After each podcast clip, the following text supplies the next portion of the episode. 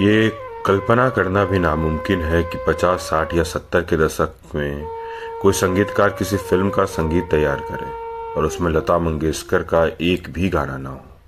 लेकिन ये सच है ओपी नैयर ने ऐसा किया था। ओपी नैयर ने करीब 30 साल तक फ़िल्म इंडस्ट्री को बेशुमार हिट गाने दिए जिसे उन्होंने गीता दत्त शमशाद बेगम या आशा भोसले जैसे कलाकारों से गवाया लता मंगेशकर से एक भी गाना न गवाने के पीछे की कहानी पर चले, उससे पहले आपको ओपी नैयर के कुछ लाजवाब गाने याद दिलाते हैं।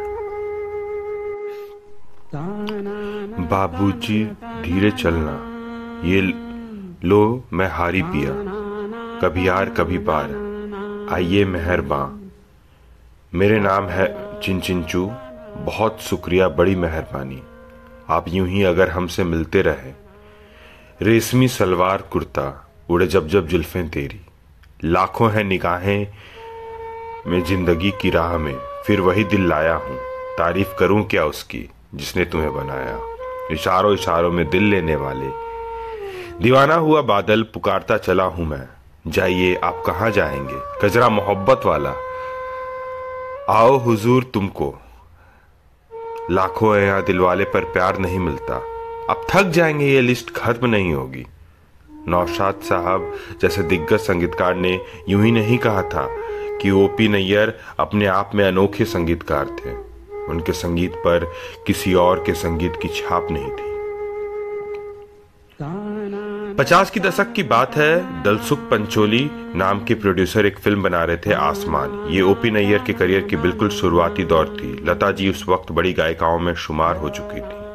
ओपी ओपी नैयर ने भी उन्हें अपना एक गाना गाने के लिए संपर्क किया। लता जी तैयार हो गईं।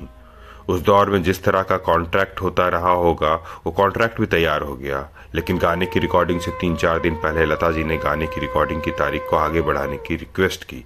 ओपी नैयर इसके लिए तैयार नहीं हुए। उन्होंने गुस्से में आकर वो गाना उस दौर की दूसरी बड़ी गायिका राजकुमारी जी से गवा दिया।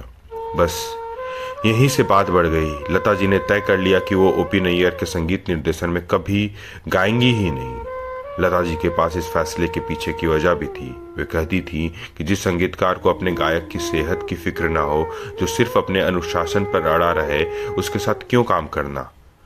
लता जी ने एक इंटरव्यू में बताया था कि दरअसल उन दिनों उन्हें साइनस की दिक्कत थी और इसलिए उन्होंने ओपी नैयर से रिकॉर्डिंग की तारीख बदलने की रिक्वेस्ट की थी, जो ओपी नैयर ने नहीं मानी।